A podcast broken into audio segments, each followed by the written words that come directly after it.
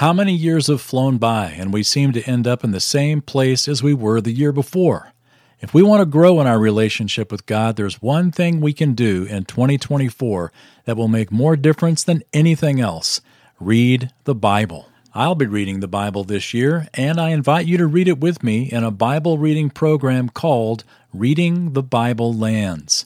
It includes Bible Lands photos, videos, and devotionals, and live Zoom calls with me. Find out more at readingthebiblelands.com. Seeing the lands of the Bible with your own eyes will change the way you read the Bible, and thus it'll change your life. See what I mean by visiting waynestiles.com/tours. Hello and welcome to Live the Bible. My name is Wayne Stiles, and this is the podcast that helps you connect the Bible right to your daily life. What do you get when you plant cucumber seeds?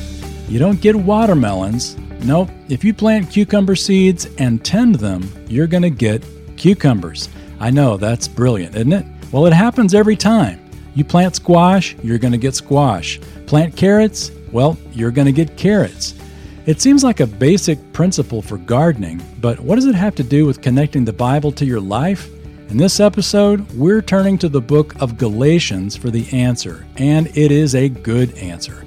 I'll be back in a bit with more, but for now, let's hear this week's podcast. Well, when we travel, we usually do so to see something that's different or something that's new. Because after all, if we wanted to see the same old thing, we could just walk outside the front yard.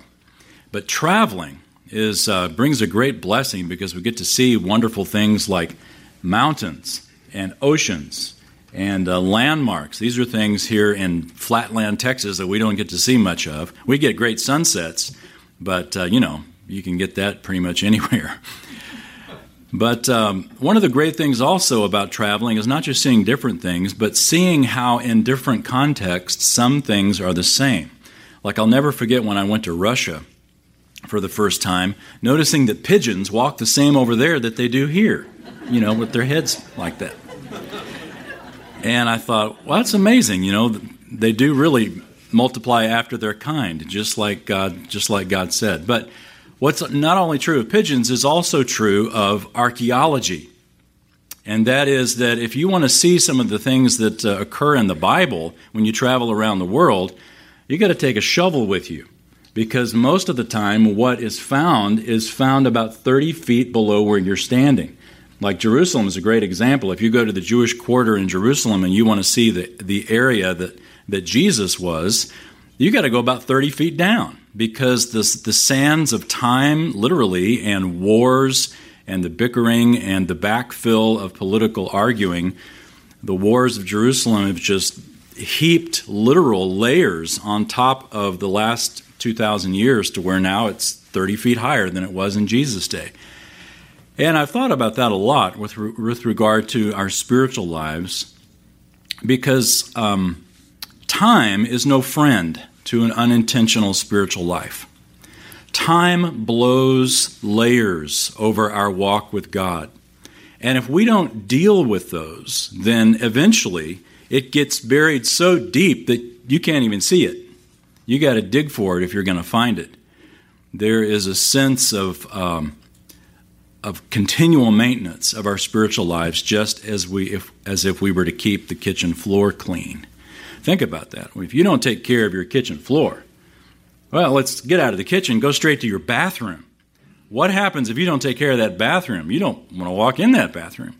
It's the same with the spiritual life. Kind of an interesting connection. Maybe I should use a different one, but Let's just get back to the principle that time, time is no ally to an unintentional spiritual life. But if you are intentional about your spiritual life, it's a completely different story. Time is your friend. Let's turn together to the book of Galatians. Book of Galatians.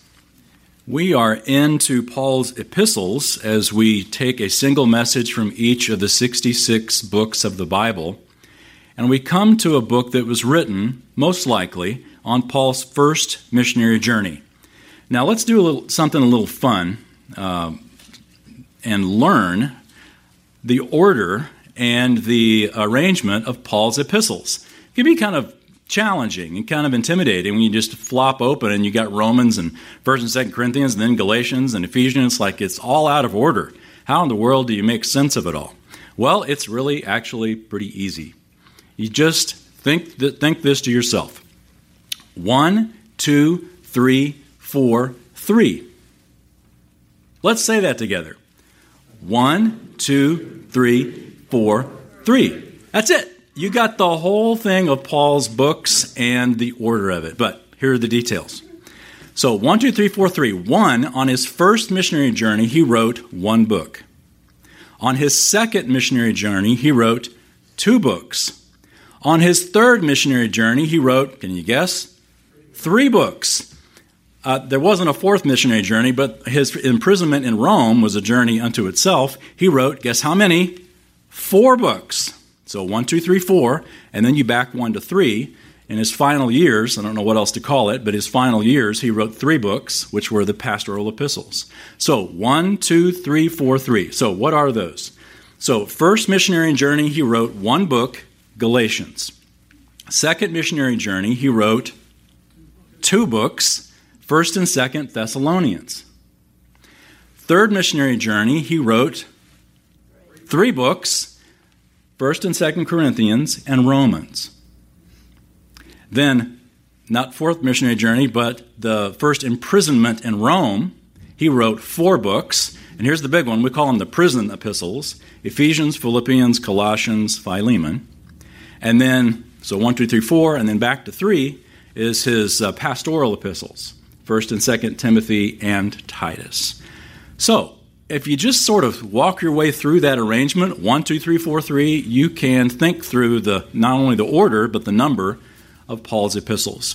We are in the one, that is the first missionary journey, and he wrote Galatians. Galatians was probably Paul's first book, and I say probably because it depends on how you interpret um, Galatians, whether North Galatia, South Galatia. Uh, Dr. Toussaint walked us through this, and I I agree with uh, his conclusion. He says it's the Southern Galatian theory, as it's called, or basically that Galatians was written uh, uh, just after the first missionary journey or uh, on the first missionary journey. So you're in Galatians chapter 2. On the first missionary journey, he wrote this book, Galatians, and it occurred in Acts chapters 13 and 14. If you wanted to read the first missionary journey, you turn to Acts 13 and 14. It's really pretty exciting, uh, frankly, the, this uh, southern area of Turkey, except for the places he went in the island of Cyprus. The whole first missionary journey was in southern Turkey, or back at that time, what was called Galatia. And there was a challenge that every time Paul went, you kind of have in the in uh, Pisidian Antioch was his sort of sample sermon, as it's often called. It's the longest sermon that Paul preached in the book of Acts. And it talks about how Paul preached when he went to synagogues. It's sort of an example of all the times that he would do it. And he would basically start with the prophecies of Jesus, how Jesus fulfilled those prophecies, how there is a future accounting for this, and you need to place your faith in Christ. And this is basically what he did every time he went to synagogues. And every time also he went, the Jews opposed him and basically ran him out of town. And so when he gets back to Antioch and writes Galatians to these churches, the major theme of this book is you don't have to obey the Old Testament law in order to be saved. You are saved by grace through faith apart from the law. This is the big idea. So, Galatians 2, let's look at chapter 2, verse 20, and just look at a couple of verses that support what we just talked about. Galatians 2:20. You probably have this memorized. I have been crucified with Christ, and it is no longer I who live, but Christ lives in me. And the life which I now live in the flesh, I live by faith in the Son of God, who loved me and gave himself up for me. I do not nullify the grace of God, for if righteousness comes through the law, then Christ died needlessly. I think the NIV said Christ dies for nothing. And it's impeccable logic. It's like, you know, if you could get to heaven by being good enough, why'd Christ have to die? Christ died because none of us can get to heaven by being good enough. Obeying the Old Testament law condemns you because you don't obey it. Rather, apart from the law, you're saved simply by faith in Christ who died for your sins. That's the message of Galatians. Um, and interestingly, he is saying this, if you look in the context of Galatians 2, he, these words are actually spoken to Peter. Peter came to Antioch, and Peter sort of separated himself from the Gentiles because other Jews had come, and Peter was sort of feeling the pressure of, uh, of uh, separating from Gentiles. And Paul calls him out in front of everybody. And it's ironic because remember, this is in the book of Acts, chapter 14, and just several chapters earlier than that, in Acts 10, Peter had been taught this very lesson by Christ. Remember, we looked at that when we looked at the book of Acts together. That uh, remember, Peter was told, go ahead and eat the unclean food because it represents going to these unclean nations the Gentiles are okay to go to. And Peter says, got it. And then he goes to Antioch and he separates from them, and, and Paul has to call him out, which uh, Paul noted in this first epistle. Notice Peter never noted that in his epistles, but uh, Paul, Paul wrote that down for us so we wouldn't miss it. And it's a good example because uh, Peter, even after having learned over and over, um, he still has to be taught, and just like us. So let's turn Galatians 2:20. You are there, but now turn to chapter 5 and look at verse 1.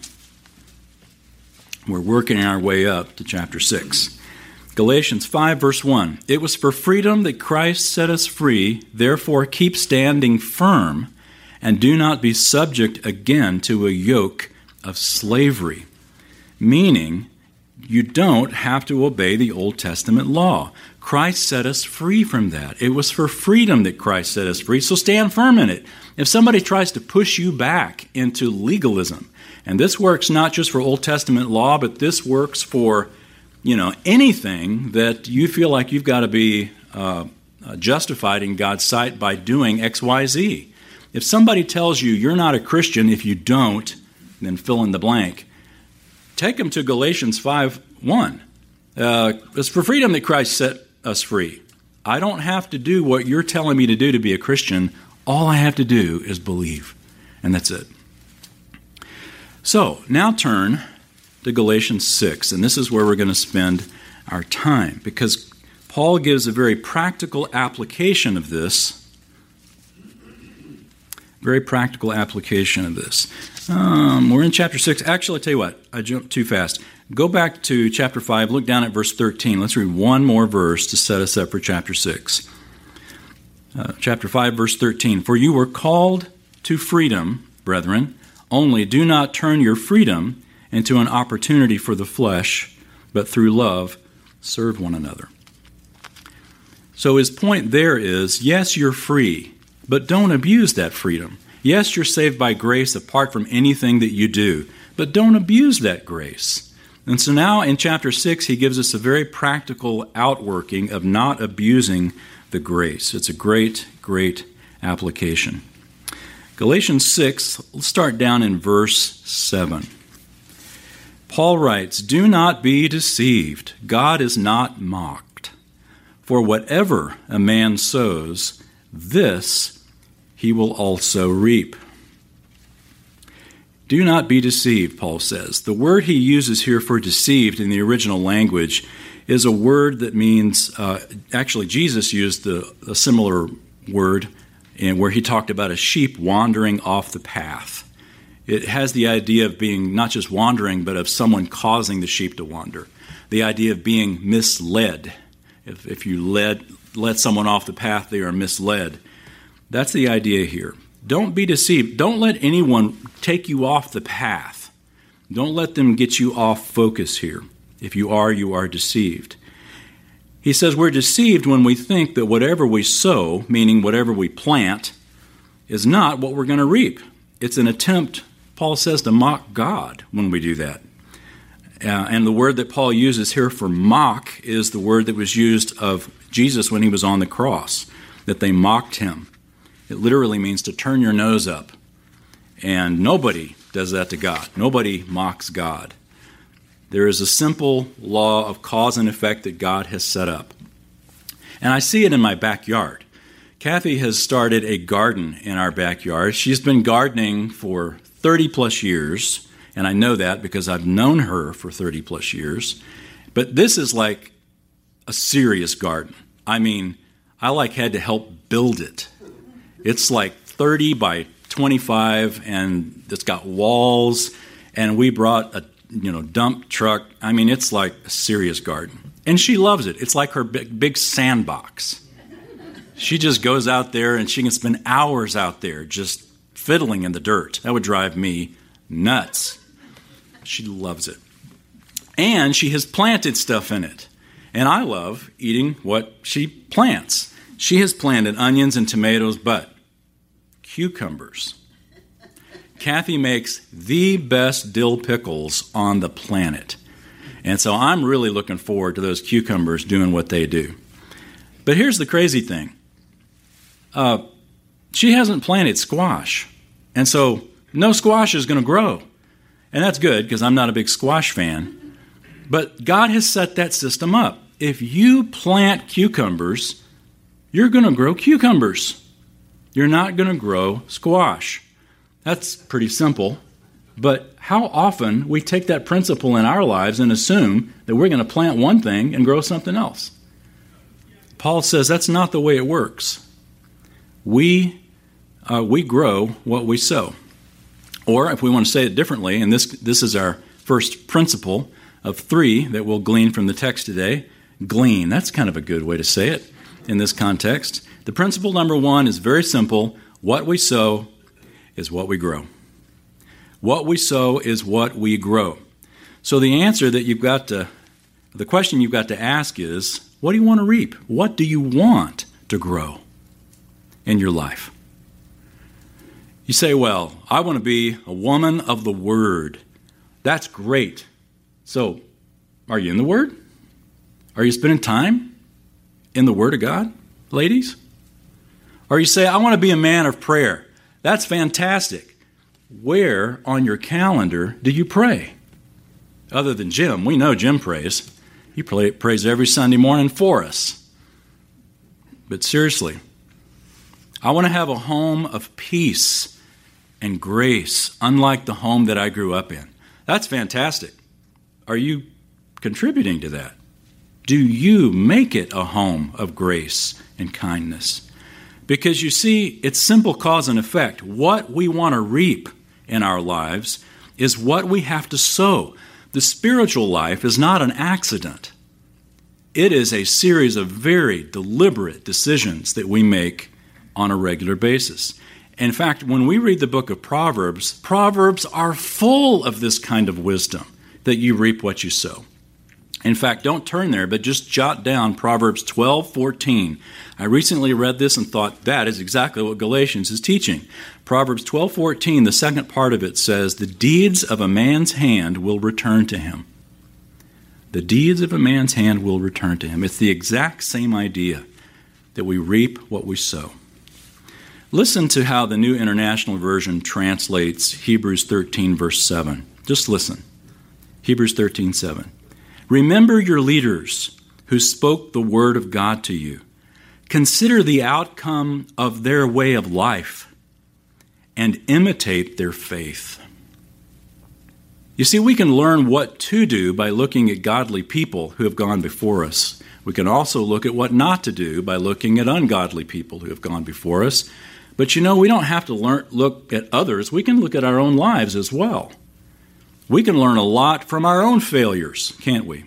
Or we should. One of the great benefits of failing is of blowing it is learning from it so that failure doesn't have to ultimately be failure. It can be a step to ultimate success. So, Paul's given us the general principle what we sow is what we grow. Now he gets more specific. Look at verse 8. He says, For the one who sows to his own flesh will from the flesh reap corruption.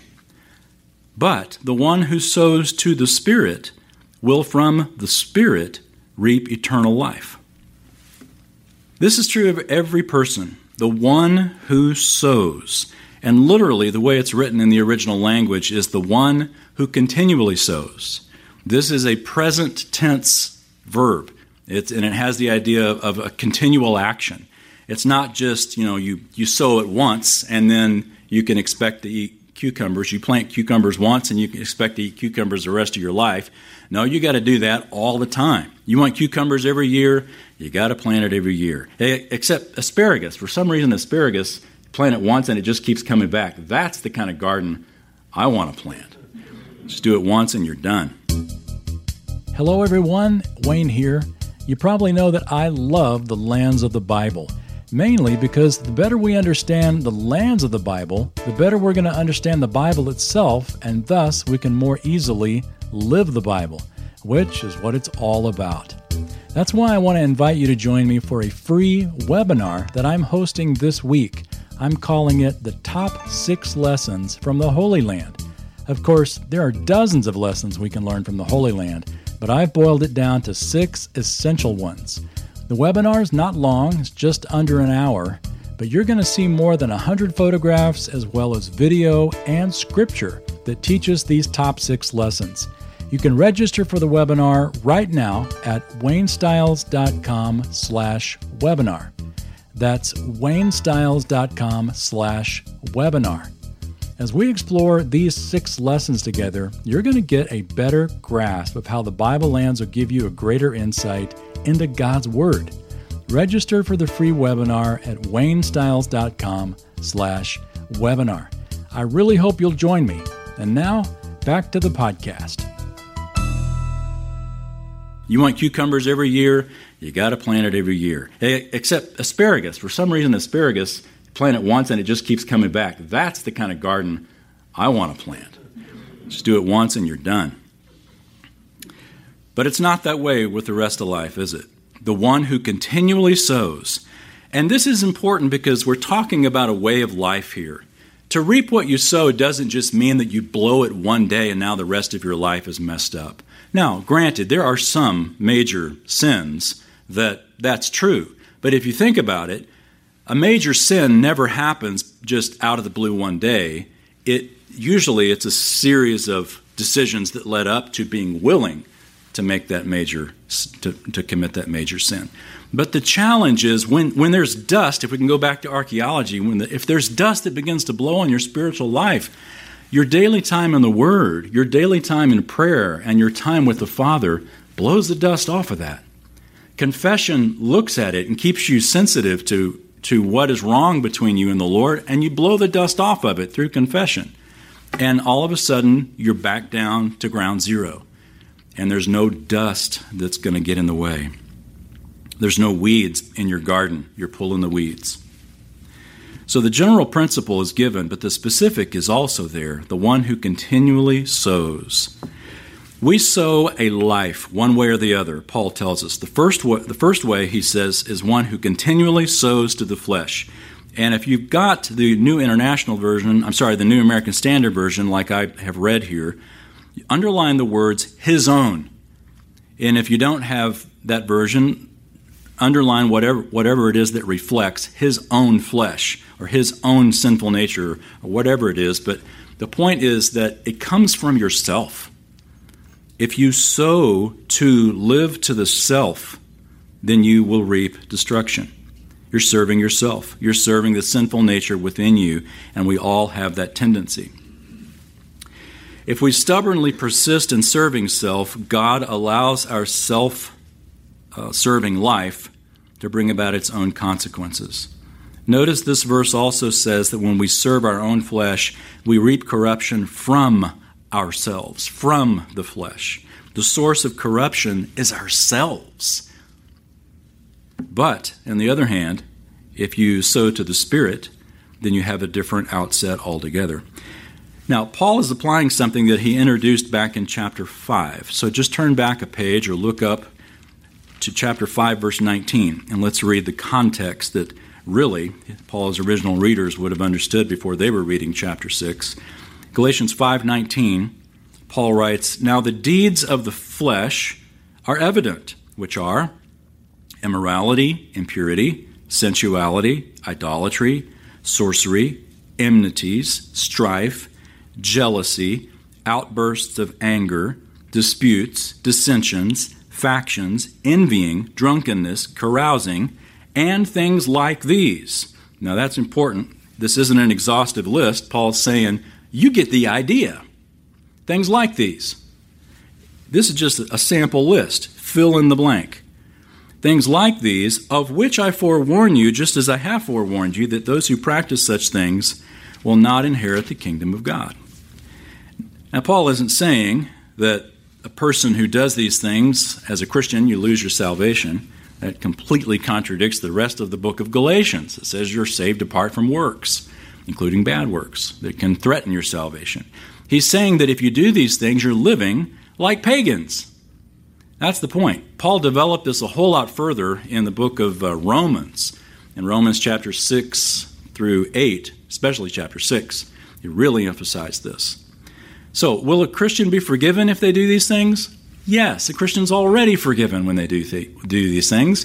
And this is why Paul is telling us not to do it. He says you don't want to mock God, you don't want to take it for granted. You don't want to uh, use your freedom for Christ as an excuse to try to get away with it, but rather you want to do it because you love Him. So when you plant okra, you're not going to grow corn, Paul says. You're going to reap what you sow. But there's an alternative given. Uh, chapter 5, verse 22, the very next verse. But the fruit of the Spirit is love, joy, peace, patience, kindness, goodness faithfulness, gentleness, self control. Against such things there is no law. Meaning, there's no need for law, there's no consequences for a broken law. Instead, there's, uh, there's a life that is fulfilling, there is a life that honors God.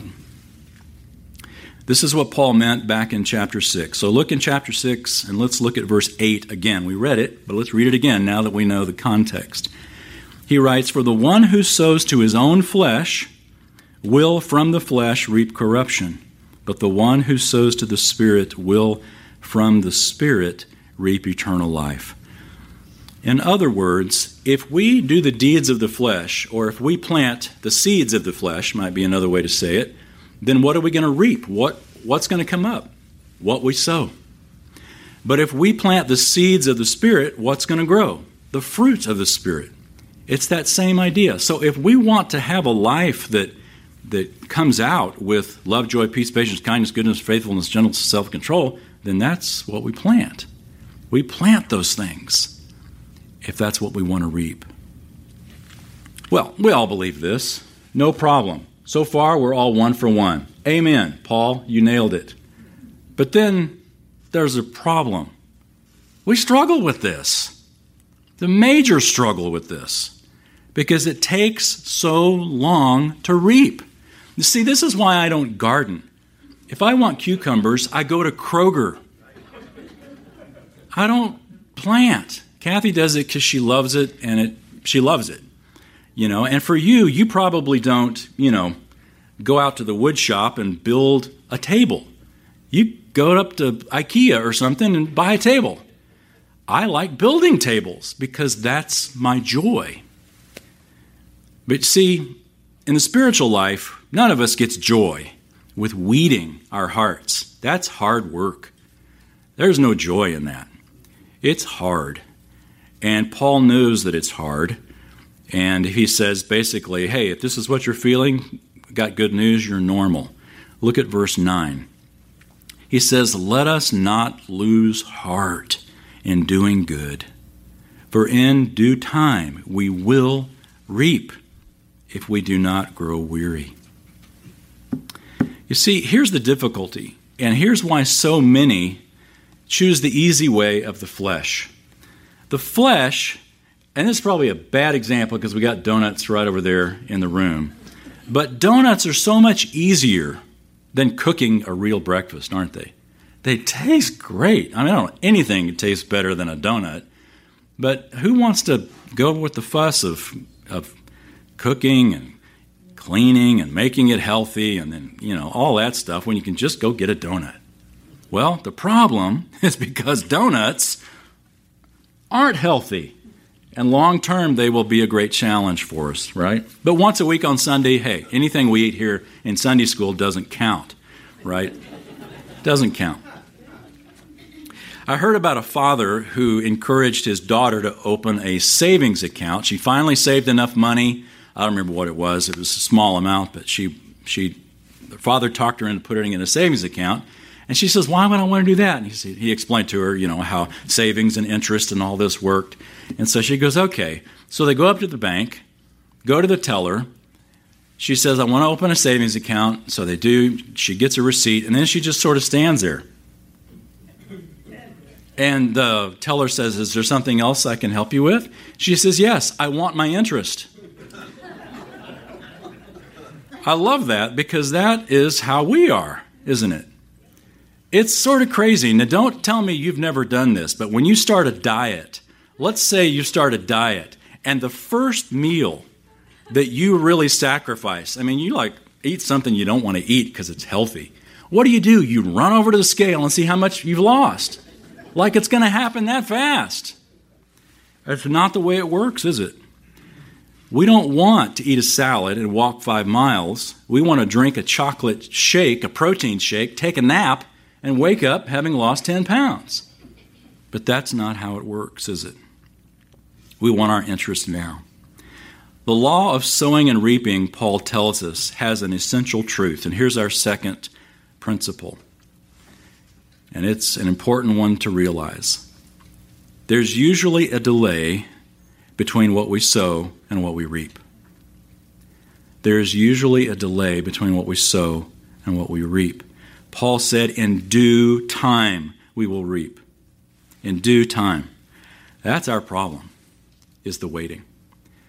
Um, I don't know if you remember Psalm 73, but this was Asaph's problem in Psalm 73. Remember that psalm? It's where Asaph looks around and he sees all the evil people in the world having fun. And Asaph says, Surely in vain I've kept my heart pure.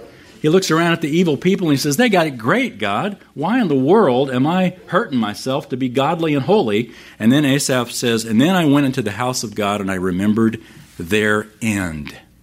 He remembers how it ends for the evil people. And then he realizes, Oh, yeah, it really is worth it to live a pure life. So, Psalm 73 is a great uh, bit of encouragement for you if you need this expanded and illustrated. Asaph does a great job. The person who looks for a quick fix in the spiritual life is going to be disappointed. It's the same with the garden. Sowing and reaping, there is a delay between what we sow and what we reap. And that's our challenge. It's not the beginning. We're passionate about that. It's not the ending. Boy, that's what we want. It's the in between. It's that messy middle. It's like when you're running a marathon. Everyone loves the beginning. Everyone runs starts out far too faster than you running far too fast faster quicker than you should. And at the end, you're all excited because everybody's cheering you on, but there's nobody on mile 19. It's just you and the road and your body that's telling you to stop. The messy middle is where we spend most of our lives. How many projects or books or diets have we begun only to stop when the reality of what it takes kicks in? God knows this is a challenge for us. This is why Paul tells us we will reap if we do not grow weary. The word that he used here for grow weary is the same word that Jesus used in the feeding of the 4,000. Remember when Jesus said, Don't send them away or, let, or they might collapse on the journey? It's the same word. The word means that you're give out, so you give up. Paul says, don't give out. Don't give up. Why? He says, because we will reap. This is a promise. This is not a proverb. This is a promise from the Word of God. In due time, we will reap. We will reap. It's not only future, it is a promise. It is a promise for our future we will reap. Of course, the challenge is that weeping, that, that, that reaping comes with weeping. It's hard work. But this is why Paul tells us don't give up. Keep on going. Keep on reading. Keep on praying. Keep the, uh, the priority of your time with God.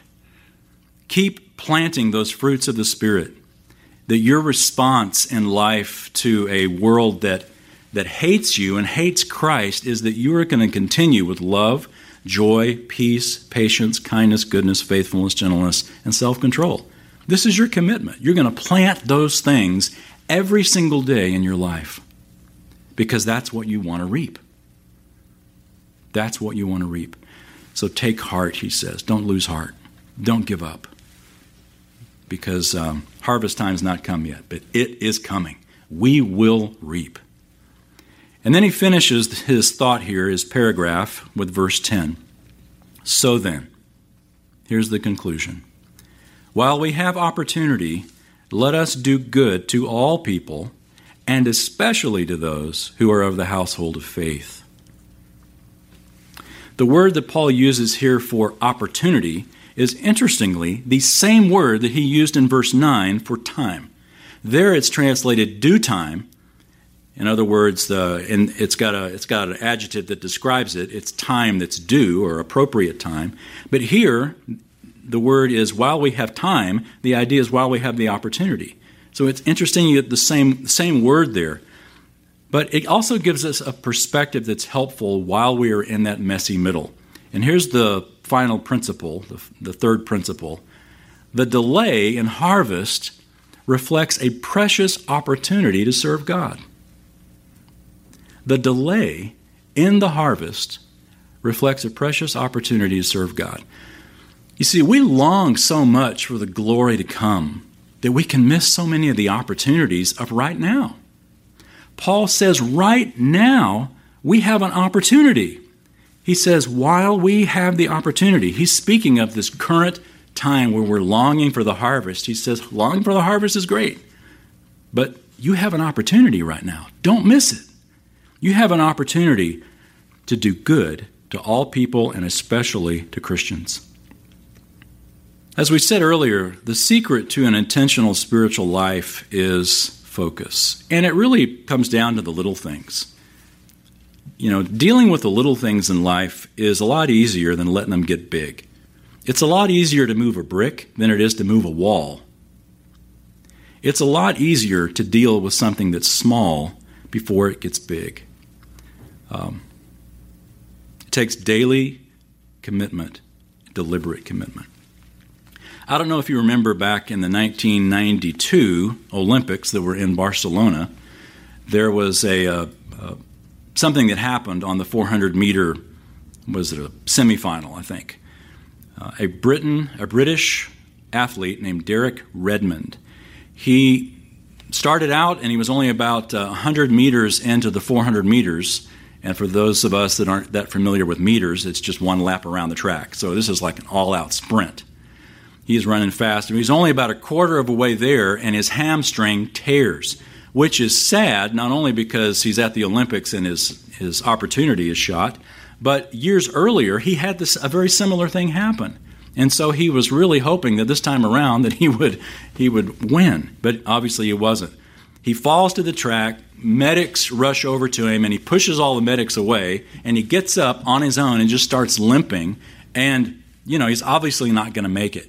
Well, this guy in the stands, wearing a t shirt, tennis shoes, and a Nike cap, pushes all the, the guards aside and runs out on the field and grabs him. It was his dad.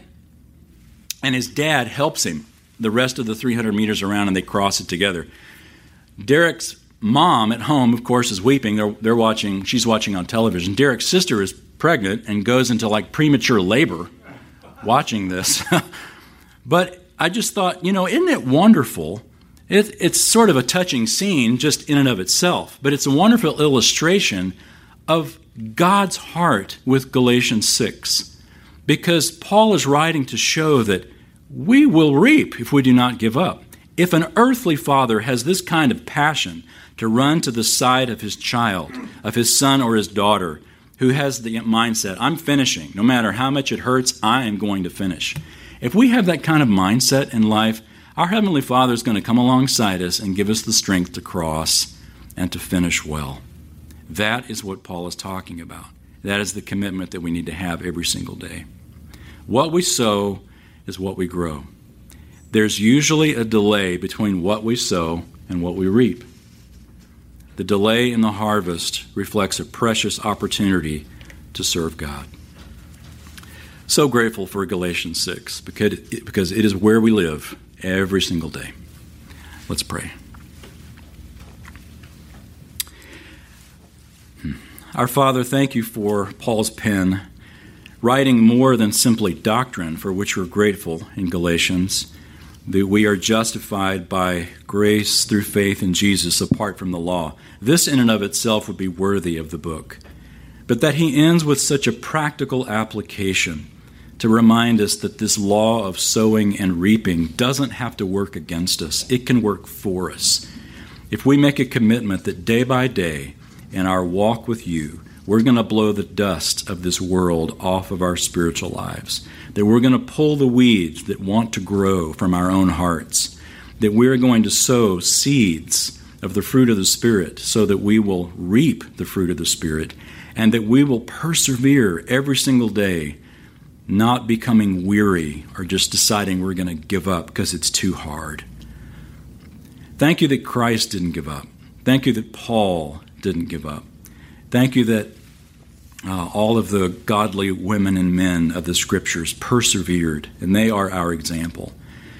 And even in our own lives, Father, thank you for those who have given us the, the great example of finishing well.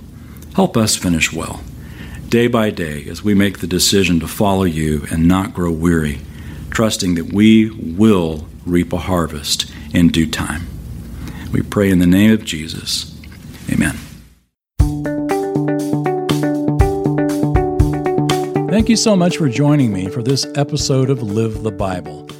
I'm so grateful for the planting principles of Galatians 6. We reap what we sow, but we get to choose what we plant. That's the good news. And although there's usually a delay between the planting and the harvesting, in that delay, we have an incredible opportunity to serve God and to trust Him. Best of all, Scripture promises that when we put in the time and the discipline to plant the fruit of the Spirit in our lives and in our homes, we are going to see it grow. It may take some time, but stay committed. Don't give up. And when you grow weary, ask the Lord to help you finish strong, and He will. Well, next week, we're headed into the book of Ephesians to learn how to make the most of our time.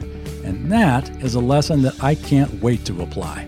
That's coming next. Until then, live the Bible.